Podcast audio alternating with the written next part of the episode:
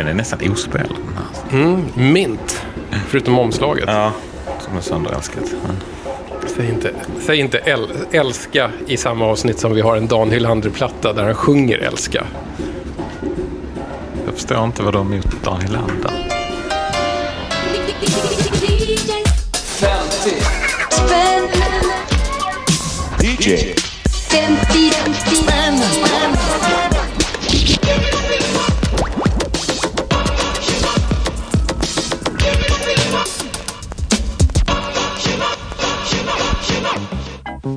Another day, another 50-lapp. Det är dags att bränna 50 riksdaler på fem stycken skabb-vinyler från eh, förr i tiden.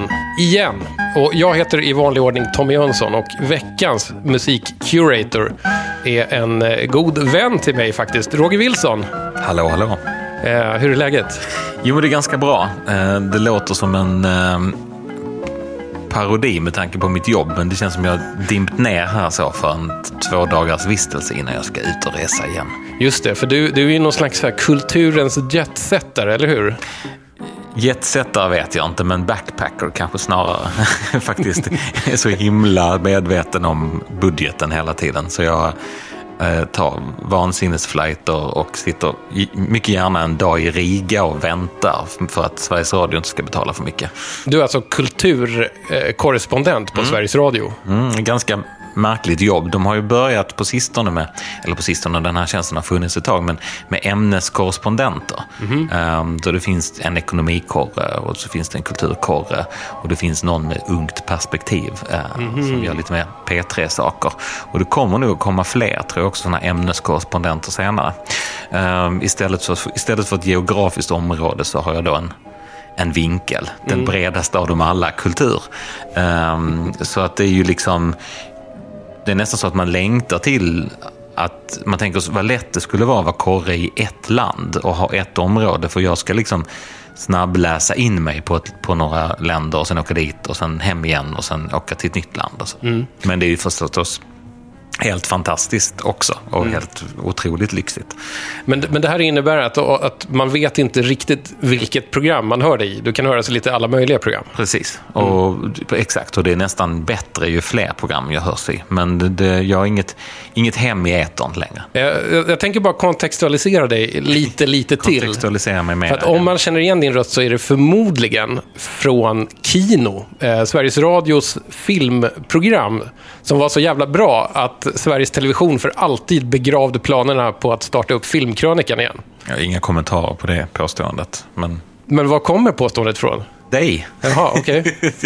De la ner det faktiskt precis innan vi startade, tror jag. Eh, Så att sambandet inte är helt klockrent. Right. Men vi kan bygga myten på det sättet. Men Ja, mycket sex år jobbar jag där. Right. Och, Sen har ju vi varit kollegor också. Exakt. Det var det jag tänkte eh, komma till nu. Att du och jag också har eh, då knegat på den legendariska gratistidningen Nöjesguiden Exakt. under tidningens svagaste period i början av 00-talet.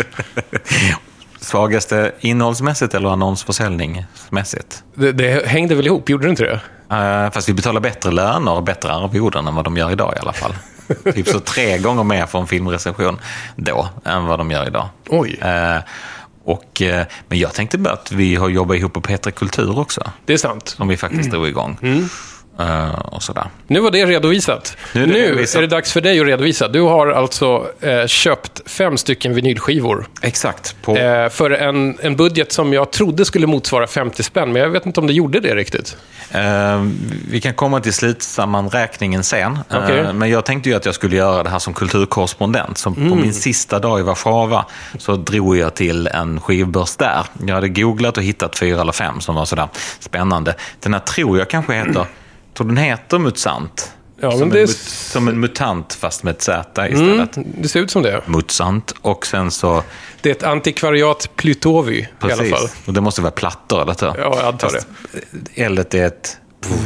Så, Ja. Putovi. Ehm, Men vad, vad spännande. Hur, alltså, vad är, är en skivbörs i Warszawa, är det ungefär som en skivbörs i resten av världen? Att det är en assur gubbe som står där och liksom ja, ser ut som att han bor i ett hus av eh, vinylomslag. Alltså det här var ju en, en vikarie som jobbade. För jag försökte fråga honom vilka som var de typiska polska eh, backvärmarna. Eh, Men jag fick Polens Pelle Karlsson frågade Ja, efter. men jag fick inget svar för det var en ung kille som jobbade där som inte visste någonting.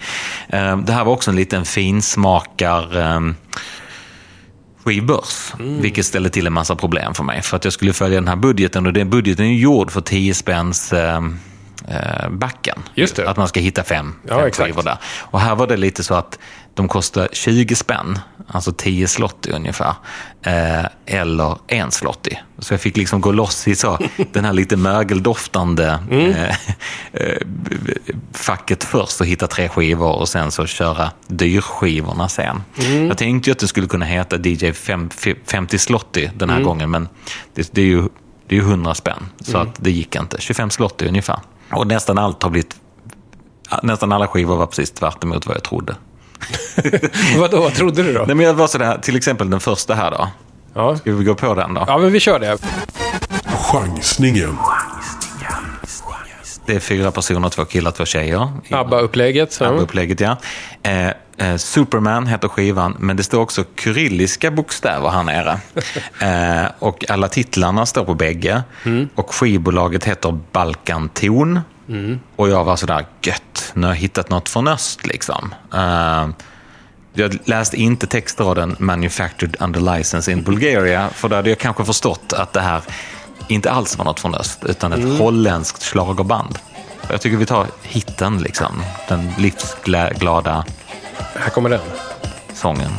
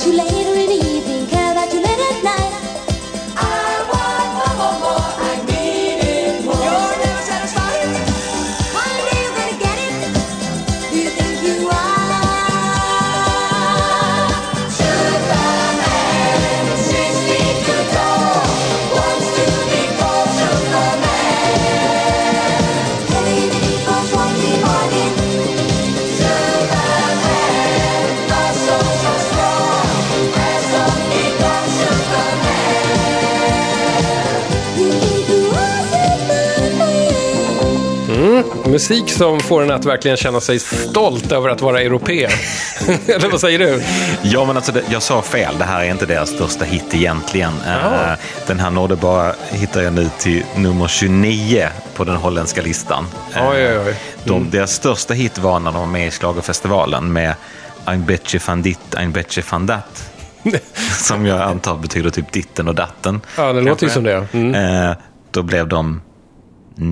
Nej, men det var inte den. Jo, då blev de sjua. Ja, Mm. Men det, ja. det är fortfarande ganska, ganska bortglömt. Ska, ska vi ava den ordentligt? Alltså, Ganska. Volcano. Volcano heter de. Superman från ett album som heter fantasilöst nog Superman. Ja, Men jag tror det här är en samlingsskiva också. Jag tror det är lite, jag tror nästan att det här kan vara, nej inte säkert i och för sig. Men du, du sa ju annat att ABBA-upplägget, två killar, två tjejer. Ja. Och det är ju lite, det är ju Bucks Fizz-upplägget. Ja, det är det också. Som ju vann Schlagerfestivalen 81. Och tittar man på, på klippet som finns på YouTube på den här låten så ser man också att det är ju mycket mer eh, Bucks Fizz än, eh, ABBA, kan man säga. Det är mycket kjolar och det är... Här vill de ju också vara lite Bonnie M. Alltså jag gillar att det börjar så här calypso och sen kommer någon, en annan låt. Liksom eh, refräng och sen så Ja. blir det lite calypso igen. Så. Men, men det är väl lite, det kanske, det kanske är exakt så det har gått till, att det är Lex Surfing Bird, att man har en halvsvag låt och sen så kombinerar man en annan och så blir det en lite starkare låt. Och det finns mycket, mycket klipp på YouTube med dem i olika sådana här eh, overaller, eh, lila och turkost och sådär. Dealen är så här att, eh, och det här bara bevisar ju tesen att varje skiva har en historia. De återförenades 2006 och turnerar nu runt på olika gatufester i Holland och är typ lite sådär ett nostalgiband. Eh, Och Didi, som eh, den med mörkt hår här, eh, tjejen, hon, det var hon som egentligen tror jag är den stora stjärnan både före och efter. Även om jag har hittat eh, klipp på nätet också med han, mannen i mustasch när han sjunger Joe Cocker-låtar med sitt bluesband. Men nu, de är liksom på, på gång igen. Liksom. Eh, lyckligt återförenade. Alltså jag måste nästan bara beskriva här omslaget att Didi är liksom eh, mörk och mystisk i, med, med någon slags rävpälskrage. Hon står bredvid då en slags Elvis Costello-geek. Mm, I glasögon som ibland har liksom olika färger på glasögonen. Så ibland är de röda och... Och, och bredvid honom då, rygg mot rygg mot honom, så står då en samlagsman med mustasch och liksom väldigt liksom simmiga ögon. Samla, jag tycker med en bögklon, tänker Ja, jag. det också. Ja, med den där mustaschen. Och längst till vänster då en eh, glad blond tjej som inte har, som har, liksom har glömt bort att blondera håret igen senaste halvåret. Det är väldigt lång utväxt här. Ja, men Hur? sagt, jag, jag tror... Va? Hur letade sig det här till Bulgarien? För det här, du har hittat Bulgarien-pressen på den här. Ja, jag vet inte. Det har jag faktiskt inte lyckats. Jag har verkligen försökt hitta det. Det enda jag vet att, att när jag sökte efter... Det dök upp nya grejer på YouTube eh, bara sen jag köpte de här skivorna för en månad sedan. Så första kollen jag gjorde så hittade jag nästan ingenting. Och nu hittar jag nya klipp med dem från 2008 och sånt där. Och jag hittade också men jag hittade en massa klipp på den bulgariska motsvarigheten till YouTube som jag inte kände till innan som heter Vbox 7. Oj, vilket Där- tips. Ja, ja den, är ganska, den laggar ganska mycket kan jag säga. Eh, Men där fanns flera klipp på dem, så det är inte... Det här skivan vi har här är inte en misslyckad satsning. Nej. Något sorts avtryck har de gjort i den bulgariska folksjälen. Det, det här är en ny genre. Det här är Big in Bulgaria. ja. Men varför tror du att det här blev liksom statligt godkänd eurodisco i Bulgarien i början av 80-talet? För att det här är utgivet på Balkanton som jag var tvungen att kolla upp då. Men det, det var ju det statliga bulgariska skivbolaget. Som någon gång på 80-talet då nådde upp till den imponerande volymen av 900 pressade enheter per år. Okej. Ja. Nej, 9 miljoner pressade enheter per år. Oj, ja. Så man hade nästan en hit då kanske om man Ja, om kanske. man låg på Balkanton. Jag vet inte, jag, jag, om jag fantiserar väldigt fritt så tänker jag att det ändå är så här att, precis som svenska grupper också lite grann, Sverige var neutralt. Men Holland ja, kanske ändå känns lite anti-imperialistiskt eftersom de inte är från USA eller Storbritannien. Mm, Det är ett litet harmlöst land, så kanske. Men nej, det är, det är klart att jag borde göra en kulturdokumentär om det här. Det Mm. kanske får bli min nästa resa, då, att träffa Didi i Amsterdam och prata lite om den bulgariska karriären. Ja. finns ju sådana fler. Alltså i Malmqvist var ju också till exempel... ehm, jag gjorde ett rep om henne och hennes enda filmroll, tror jag, Förälskad i Köpenhamn. Nej, jag vet inte, hon har gjort något mer som gammal tror jag. Men Förälskad i Köpenhamn som gjorde en dansk film. Och den var jättestor i Östtyskland till exempel. Den fick visas där för att den inte var en amerikansk ehm, Det var harmlös nog för DDR. Dansk-svensk, ja faktiskt. Jaha. Men du, eh, vad, vad, tycker du om, vad, vad tycker du om skivan då? Är du, är du nöjd med din chansning? Alltså den här är ju faktiskt helt fantastisk. Även om jag hade hoppats på lite öststat så tycker jag att den här låten är helt sjuk. Och det finns en annan här som heter Sancta Simplicitas som jag egentligen också, som är en lite lugnare låt, men eh, som också är eh, helt grym liksom. Handlar den om att man ska liksom vara glad för det lilla i livet och ta det lite lugnt och leva enkelt? Ingen aning, men, men den, de, jag tror bara de sjunger Sancta Simplicitas eventuellt om och om igen. Men, eh, nej, men det, här, det här är precis... 81, jag var 11. Det här är precis den typen av dålig disco som jag växte upp med. Eh, så för mig, så även om jag aldrig har hört dem, så är jag ändå nostalgisk. De släpptes också i Holland eh, på, på sorts dubbelalbum med Frizzle Sizzle. Jag vet inte om du kommer ihåg dem? Också holländska var med i Schlagerfestivalen. Hade Nej, mycket- det här, kan- det här minns Nej. jag inte riktigt. Men, eh, men det är liksom en sorts eh, ho- holländsk schlagerpop. eh, som, som jag vet att jag tyckte om då i alla fall. Så det, det, det funkar, fast jag aldrig hört dem innan. Stark öppningsskiva, Roger. Mycket nöjd med den här. Ska vi gå vidare till eh, nästa kategori då? Nostalgiköpet. Det här var ju lite svårt eftersom jag var i Polen och jag skulle välja en svensk skiva. Eh, Så då, det fanns en svensk back faktiskt. Där man kunde hitta Susanne Alvengren. Oj. Det är ju alltså ett tecken på globalisering om något. Det fanns två ex av hennes skiva. Det fanns också Lena Philipsson. Fanns där. Men den skivan jag eh, skaffade mig handlar egentligen om att alltså, när jag växte upp, mycket av musiken jag lyssnade på var, eh, kom från mina systrar. Eh, och ibland lyckades jag tvinga dem att banda av någonting på kassett som de hade. Äldre syrror alltså? Ja, de är sex, sju år. De två första så finns det en som är tio. Hon som var tio år äldre lyssnade mer på Peps och eh, Gasoline och sånt där. Jaha. Eh, men när de var lite mer poppiga, de yngre, fick ta över deras backare singlar och sådär. Men den här artisten är en som jag då eh, hade på kassettband. Inte den här skivan, men skivan före tror jag. Eller? Och lyssnade jättemycket på. Det finns någonting, jag tycker man ska lyssna lite på texten i den här låten. Och ja, han kör i diket ibland. Och det blir jättepatetiskt ibland. Men det finns några textrader här som jag tycker är skitbra och som faktiskt... Eh, jag tycker nog fortfarande om den här låten faktiskt. Sista blicken i spegeln, du ler och befriar din sinnlighet. Så du vikar på höften och kväver ett skratt åt din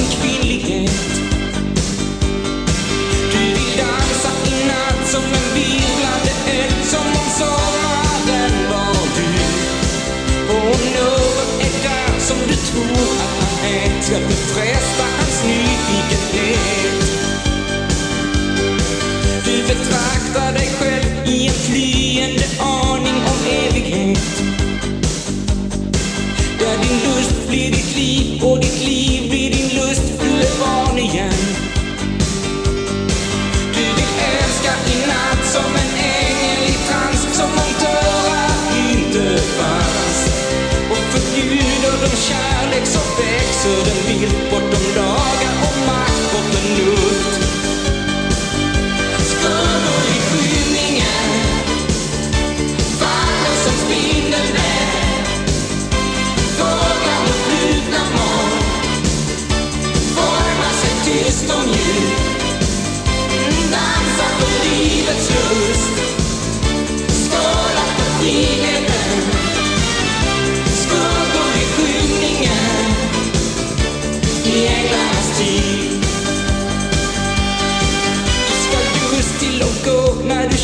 Känner en ilning av obehag.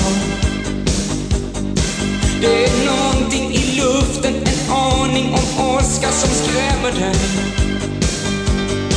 Du får upprörda röster på grannarnas radio men inte vad som sägs. Så du skakar på oron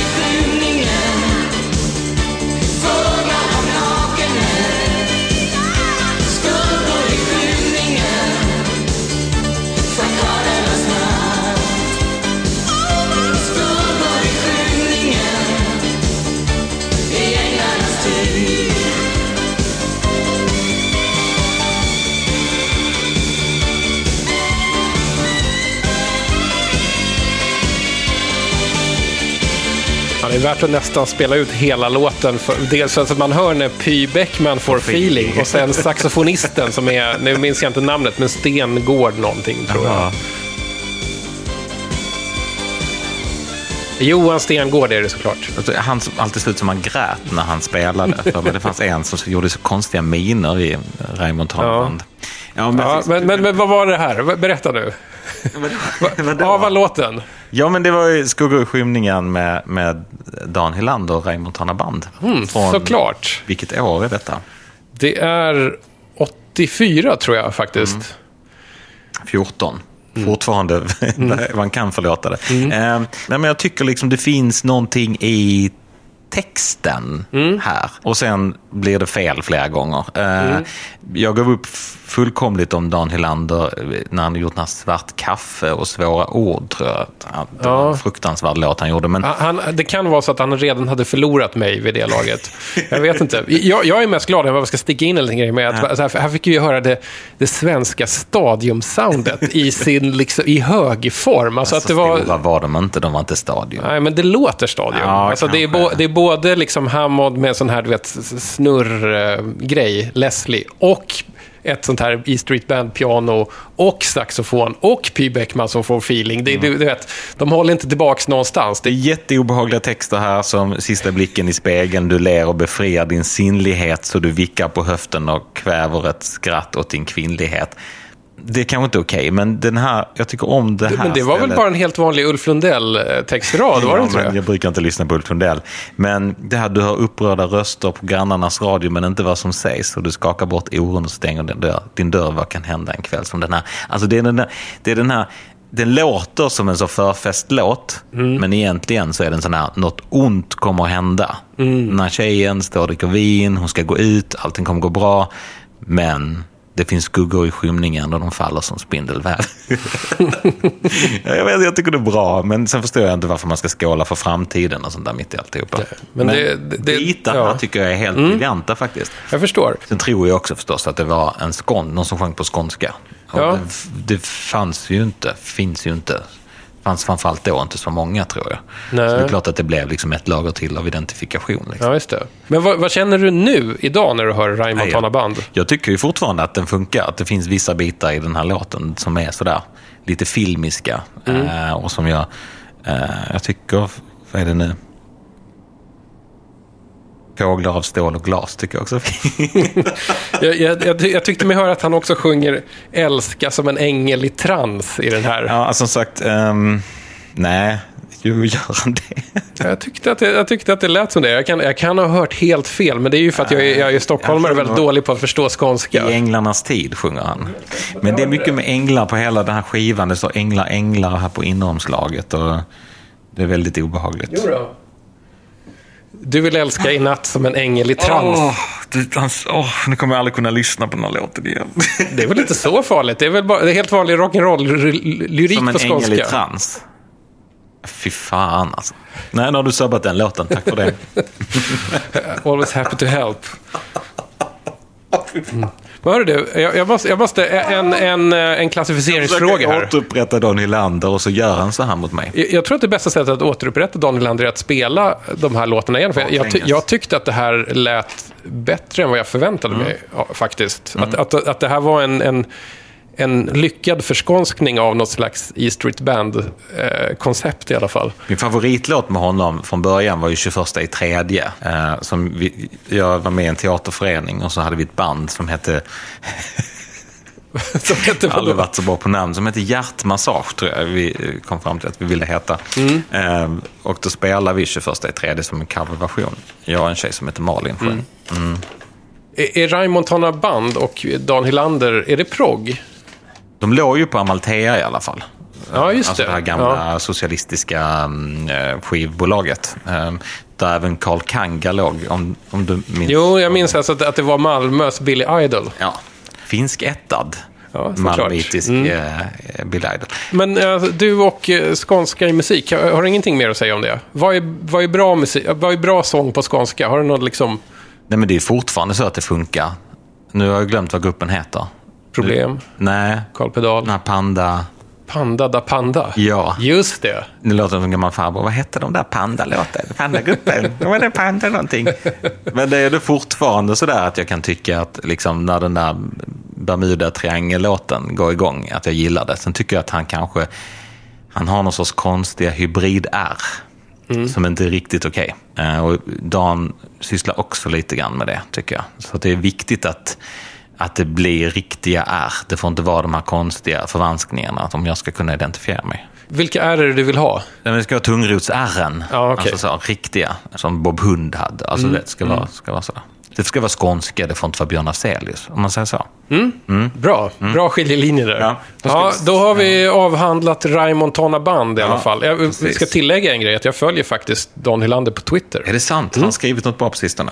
Ja, men han, han är en, en eh, riktig musikdåre, tror jag. Jag tror att, jag, min, min teori är att han bor i ett berg av skivor. Så att jag tänker försöka jaga honom så att han förr eller Mm. han senare är med i DJ 50 Kan vara med. Eh, ja, hoppas han har klippt sig nu va? Alltså han har ju det där långa håret, var ju alltid lite läskigt tycker Just jag. det, som är egentligen en svensk handbollsfrisyr. Det är ju Staffan Olsson-frisyren. Nej, men det är totalt långt överallt. Staffan Ja. Olsson hade inte så långt hår, hade han det? Jag lägger på nästa skiva då. Mm. Skivbörsklassikern. Och här kände jag ju att jag... Va, du fick en plansch med? Jag har inte sett det. Wow. Jesus Den var lite Christ. mer vintage än, eller den var lite mer fresh och mint än vad skivomslaget är kan jag säga. Mycket snyggt alltså. Den här valde jag utifrån min sexuella identitet. Du behöver inte säga mer än så. They say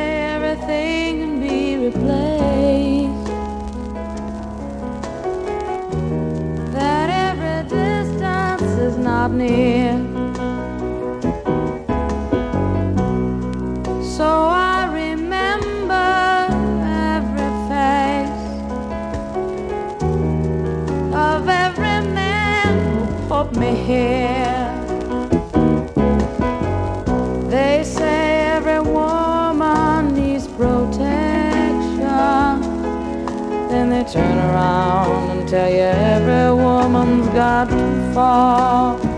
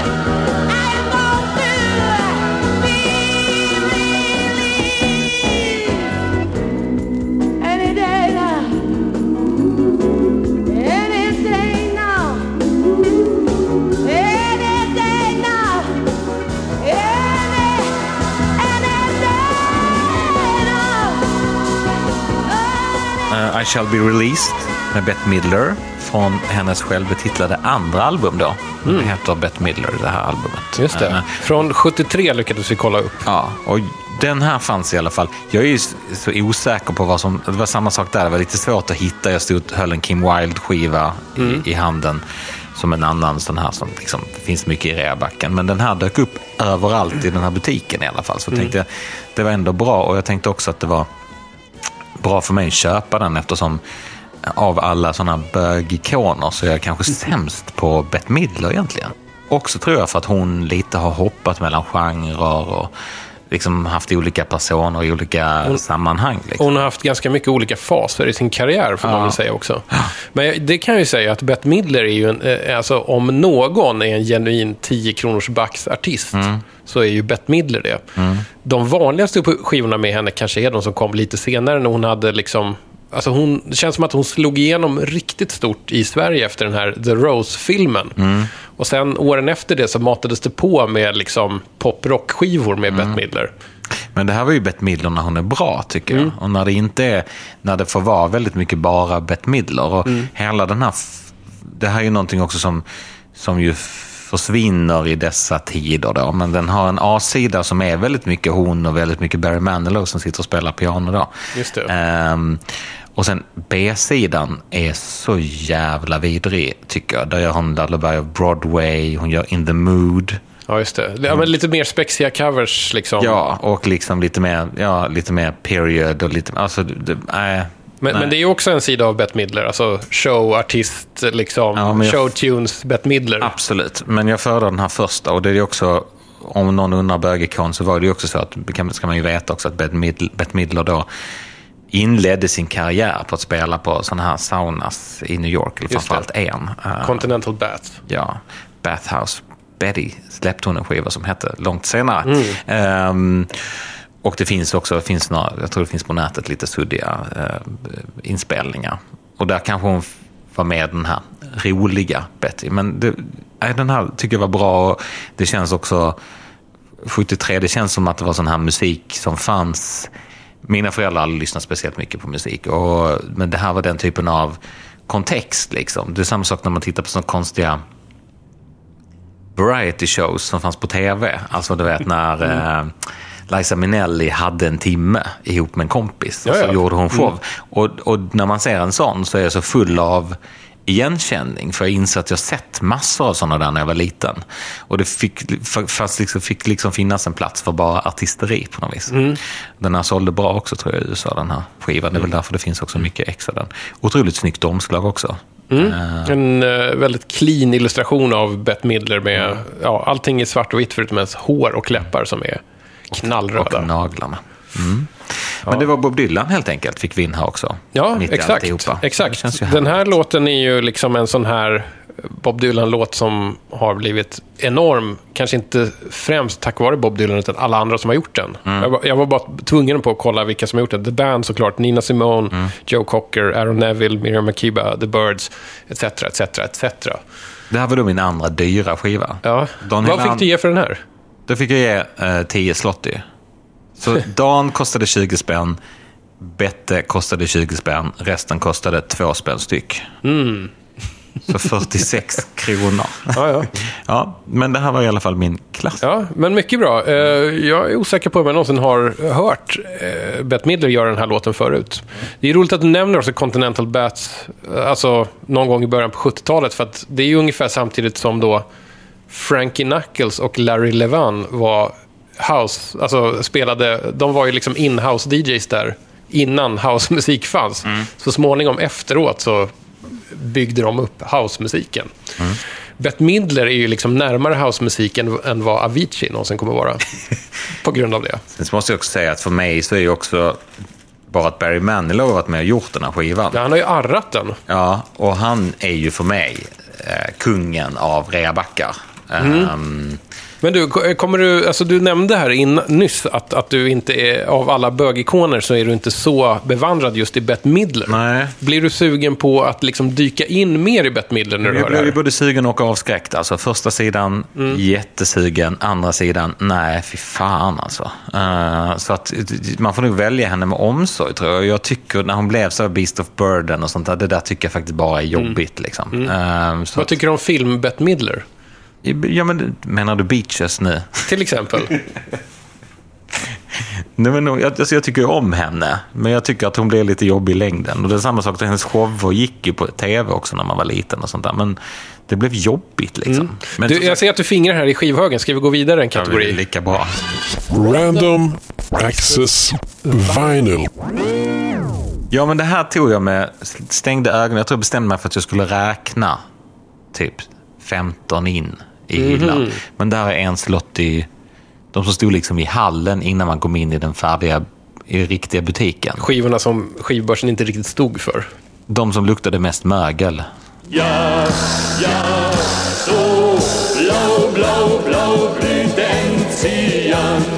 Wenn beim Alpenglüh wir uns wiedersehen mit ihren roh, roh, roh, rote Lippen fing es an, die ich nie vergessen kann.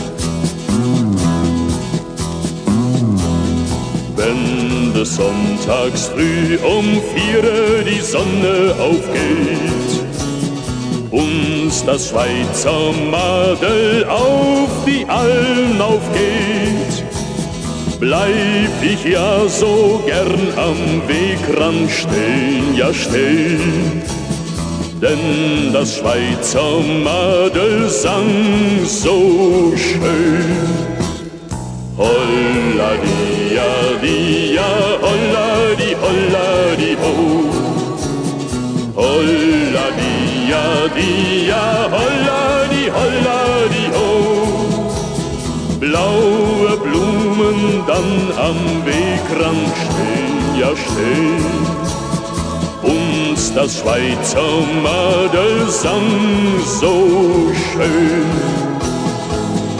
Ja, ja, so blau, blau, blau blüht Enzian, wenn beim Alpenglüh wir uns wiedersehen mit ihren roh, roh, roh, roten Lippen fing es an, die ich nie vergessen kann.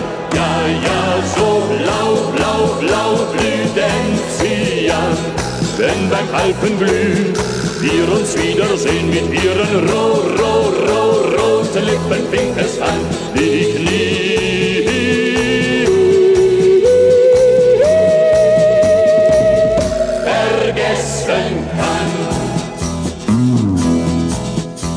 Hörru du, Ja. vad i helvete var det för någonting som du plockade upp med, med dolda ögon? Du kände ju till det här. Eh, Ja. Gjorde inte du det? Nej. Jag är nästan lite förvånad. Det- du, är, du är ändå germanofil, precis som jag. Fast jag har tydligen Och fått du har missat det här. Fast jag har aldrig varit intresserad av det här. Eh, eh, det här är alltså Haino Heino. eh, med Blau blüht der Enzian från albumet Die Besten von Haino, volym 2. Och det finns säkert voly, upp till volym 100 om jag känner eh, Tyskland rätt. Alltså det finns ju också, alltså bara på baksidan här så har han listat 1, 2, 3, 4, 5, 6, 7. Nio stycken skivor. Uh, därför där det också bara Seine großen Folget, alltså hans stora framgångar del 3. Uh, in einer Bar in Mexiko. Die schönsten Volkslieder der Welt. Um, meine schönsten Lieder. Alltså du vet, eh, han har recyclats. Eh, finns ju en liten parallell här till, till eh, DJ 50 spänn favoriten James Last. Alltså att det är inget fel på produktiviteten. Ja, Det kändes ju lite som att jag fick försöka spela den här låten en bit från James Last. För det är också lite, alltså, jag tycker de påminner om varandra lite musikaliskt också faktiskt. Jo, men det finns ju det här. Det, det, alltså det är ju det stompiga och lite partybetonade. Ja, som alltså, ja. alltså, och då menar jag inte ett coolt party, utan ett party som alla är välkomna till. Alltså jag tänkte så här när jag drog upp skivan. Så tänkte jag, Haino. Eh, det måste vara en intressant finsk artist, tänkte jag. första tanke. Han står här med sina coola svarta glasögon och sitt blonda hår. eh, Och liksom... Mm. Och en gitarr över axeln gitarr lite, axeln. Ja. jag tänkte, det här kanske är lite så 50-talsstuk eller någonting sånt där. Eh, Du tänkte på Eino Grön. Ja, eller något annat tänkte jag på i alla fall. Istället visade det sig att han har svarta glasögon för att han har så struma, sådana så jätteutstående ögon. Även om folk, har jag läst på Wikipedia-sidan, eftersom han var så blek och hade så vitt hår så trodde folk att det var på grund av att han var albino. Men det var struma då tydligen. Och är eh, en av de mest framgångsrika tyska musikerna någonsin. Eh, och eh, eh, Ja. He- Heinz Georg Kram heter han alltså på riktigt. Mm. Eh, född född 38. i Düsseldorf. Och det här är, alltså Kraftwerk och alla andra får ursäkta, men han, han är ju det största från Düsseldorf någonsin. I alla fall om man mäter liksom tyskt. För att i Tyskland så har han, har han ju varit liksom en av de så här stora schlagergiganterna. Alltså, jag fick så ont i huvudet av det här. Men du blev inte glad när du fick upp det här och förstod vad det var? Nej, alltså jag tänkte att du skulle bli glad kanske. Ja, men, sådär, alltså, lite grann. Alltså, det är ju lite som så... Jag är glad att det dyker upp, för att alltså, det, det, det passar in i DJ 50 spänn-pusslet. Om man någon gång har läst eh, eh, böckerna Incredibly Strange Music volym 1 och Incredibly Strange Music volym 2, så kommer ju Heino ofta på tal. I de böckerna så är det väldigt ofta då, alltså, eh, amerikanska kultmän och skivsamlare som pratar om Mhm. mycket konstig musik. Och då dyker ju Heino upp då och då som en Varför då? referens. Dels för att han ser ju bisarr ut. Nu har ju du en skiva där han är ung Ja, och eh, ser, alltså, han ser ung och någorlunda cool ut. Mm. Men sen har han fortsatt med samma utseende, det här alltså, vita håret. fortsatt med samma utseende. Eh, alltså, idag ser han ut som samma slags supertyska zombie som Karl Lagerfeld också är en, en Precis vad jag variant skulle av. säga. Ja, men lite Karl Lagerfeld. Eh, Och det verkar som att han aldrig kommer sluta sjunga. med sämre klädsmak, kanske man skulle säga. Ja, också. så kan man nog Ja. uttrycka det. Nej, men det här var ju också den typen av musik som jag kommer ihåg spelades på radio när, vi, när jag var typ så 12 eller något så åkte vi till, till Harz i Tyskland och åkte skidor. Och då var det ju sån här musik på radion hela tiden. Den fångar ju på något sätt alltså tyskt ölhävargemyt, får man väl säga. Ja, sen känns det lite kristet också på något sätt. Det är det väl alldeles säkert. varför. Alltså, Nej. det känns bara sådär liksom lite väckelsemöte också. Mm. Vi kollade i alla fall vad det var han som var så himla blått i den här låten och det var eh, en blomma. Får, jag- får jag dra ett citat om, om Heino? Absolut. Då skrev då eh, David Toop, som är en eh, journalist som gärna då bevakar lite svårare genrer i pretto-musiktidningen The Wire, skrev han så här 1994. Even a think tank of David Lynch, John Waters, Russ Meyer and Wes Craven could not have invented Hino.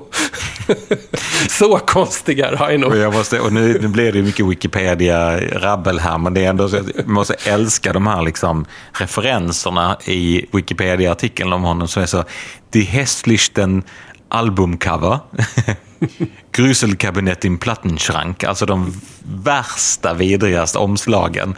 Eh, det är en av länkarna också. Och sen är det också eh, en, en länk till Horreurs Musicals .fr, någon fransk sajt med hemsk musik.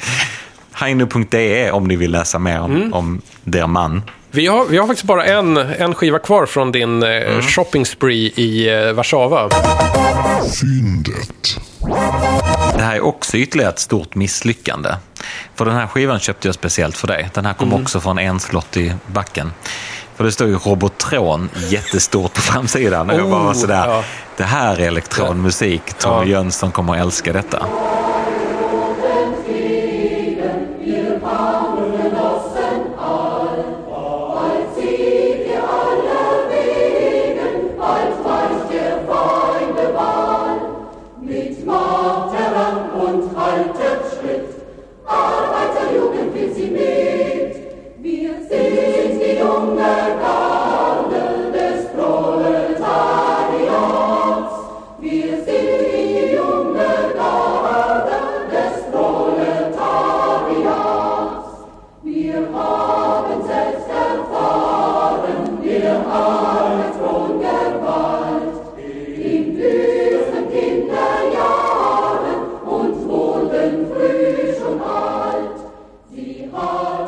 Ja, Roger, det är nog bäst att du passar på att ta avstånd nu. För nu har du vädrat alltså en eh, propagandaskiva från eh, gamla Östtyskland, DDR. Och du vill inte ha ledarredaktionerna på både Expressen, Svenska Dag- Dagbladet och Dagens Nyheter efter dig. Eller framför mig. Detta var alltså Dem Morgenrot entgegen eh, med folk, Volkskunstensemble Florian Geier. Eh, som jag också tror, alltså jag tror att den här ensemblekören helt enkelt, eh, allihopa jobbade på Robotron Buschungsmaschinenwerk, vilket står under här i Karl Marx Stadt, som Ja, det just hette på det. den tiden. Så det, här, det, det verkar som att det här är en fabrikskör från en elektronikfabrik Ja, ja, i Östtyskland. precis. Från 79 typ tror jag det är inspelat i alla fall. Ja, då, då, vi- Fantastiskt vi, fynd. Vi binder Och- ihop det här eftersom Ja. då 79 var med och tävlade i en internationell körtävling i Bulgarien. Så att det finns ju ett, en länk till den första. Den är också signerad på baksidan. Ja, Och jag det kan är ju ju stort. säga att nu är den inte i så mycket min condition, men det här var ju fyndet, eller hur? Mm, ja, absolut. Någon det är som- ju absolut... Någon som alltså, är värd mer än två kronor. Kulturhistoriskt är det här definitivt ett fynd. Om inte annat för den här grejen. Den är inte utgiven på statliga östtyska skivbolaget Amiga. Utan den verkar vara egenutgiven av just Robotron. Robotron, så det kanske var något som gav julskiva till personalen kan man tänka. Mycket möjligt. Om man nu hade firat jul i Östtyskland, vet jag inte säkert om man gjorde.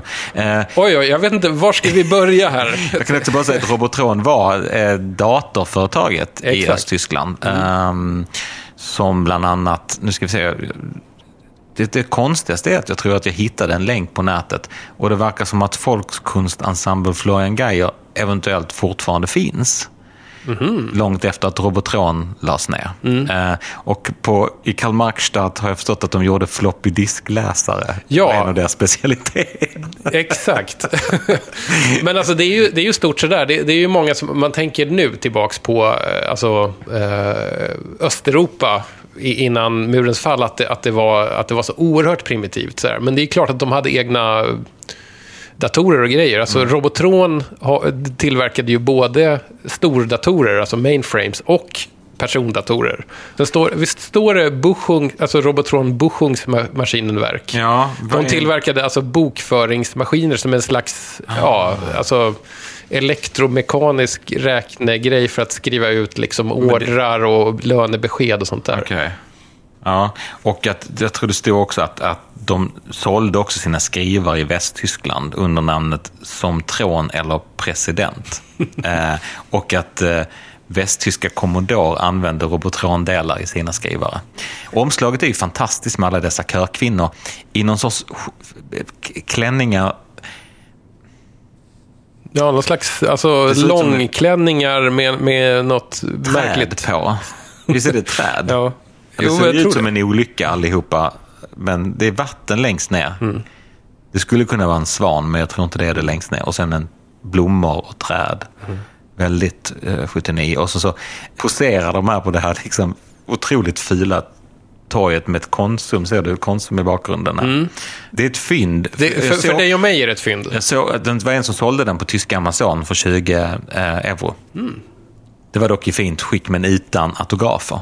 Så, jag, ändå, jag köpte den för två spänn. Den finns på Amazon för 20, Håll hårt i det här för exemplaret. 200 spänn. Så att jag menar, eh, inte, om inte detta är ett fynd så vet jag inte. Men alltså, samtidigt, eh, jag är lite besviken, och det är säkert du också, för att det faktiskt inte var alltså, musik gjord på Robotron-datorer. För det hade ju varit hur maxat som helst. Ett tag hoppades jag att det var så, att, de liksom, att det var ett samarbete mellan kören och företaget, så att det skulle ligga lite sådana i bakgrunden. Och jag har ju varit på jakt efter östtysk elektronmusik innan, för att jag köpte en sån här dokumentär om, om eh, Kulturpalatset i Berlin. Och då låg det helt så fantastisk elektronmusik i bakgrunden. Eh, men det fanns bara liksom 20 sekunder rena, och det var helt omöjligt förstås att ta reda på vad det var. Men eh, jag hade hoppats att det var det här. Hör du, nu har du lagt på en helt Ja, annan skiva här på skivtallriken. Ska du, var ska du förstöra mitt format? Ja, jag tänker det. Ehm, jag tyckte att det var så himla pinsamt att eh, jag hade varit i en polsk skivhandel och inte hade med en enda polsk låt. Så jag tänkte att vi skulle spela lite av, av den här artisten. Egentligen var det omslaget som, som fick mig att tänka att du skulle gilla den, Tommy. Men, men alltså, det är inte Cherwony Gitari och det är inte Czeslaw Niemen. Vad är det här? Man vet inte om någon av dem kanske är inblandad, men omslaget är ju en kvinna i kostym, slips, Intressanta glasögon. röda solglasögon Eh, och en butomin kan man säga. Mm.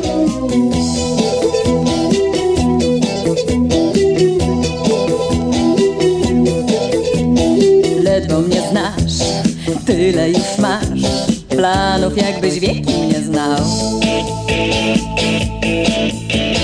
Siedzimy tu godziny pół Zahaczyłeś prawie o ślub Wybacz chłopcze, gdy się tak uśmiecham. Wybacz proszę, lecz nie na to czekam.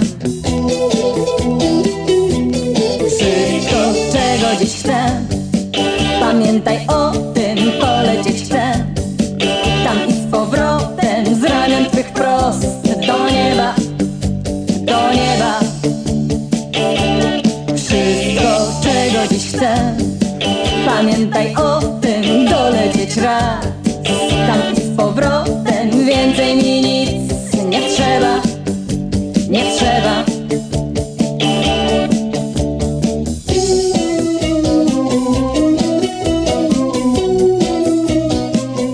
Okej, bonuslåten. Ja, Vad- den här skivan vad är det var här? av mig tänkte jag, så du kan Oh. ta hem till din samling. Gud, vad enkelt.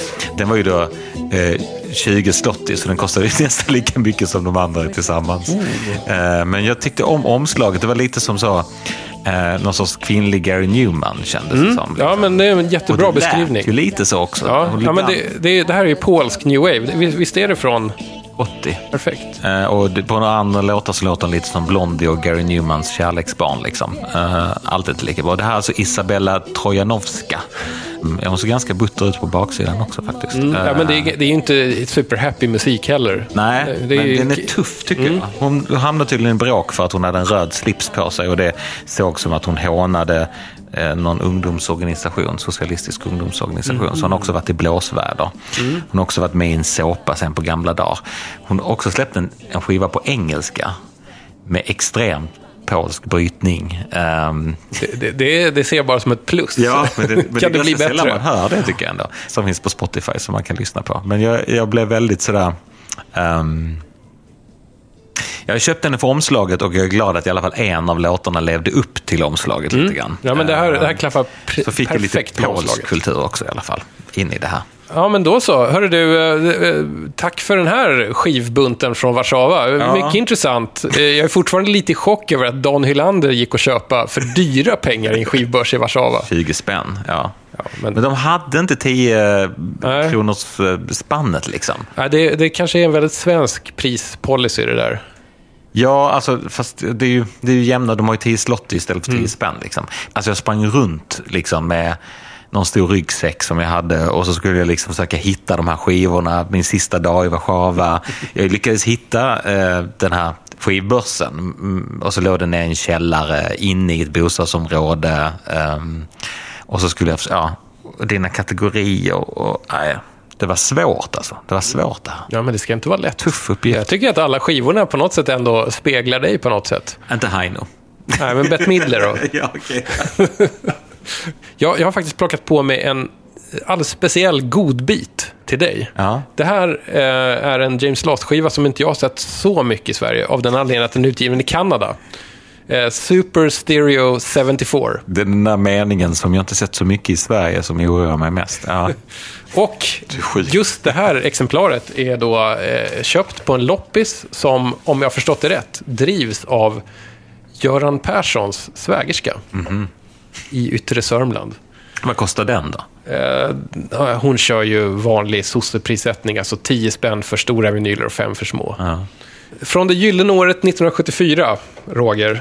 Vet du, jag älskar Polydor och Polygramloggorna. Jag tycker de är så himla snygga. Ja, mycket fina. Ja. Här eh, kommer din Hej då-låt från James Last. Tack för att jag fick hälsa på.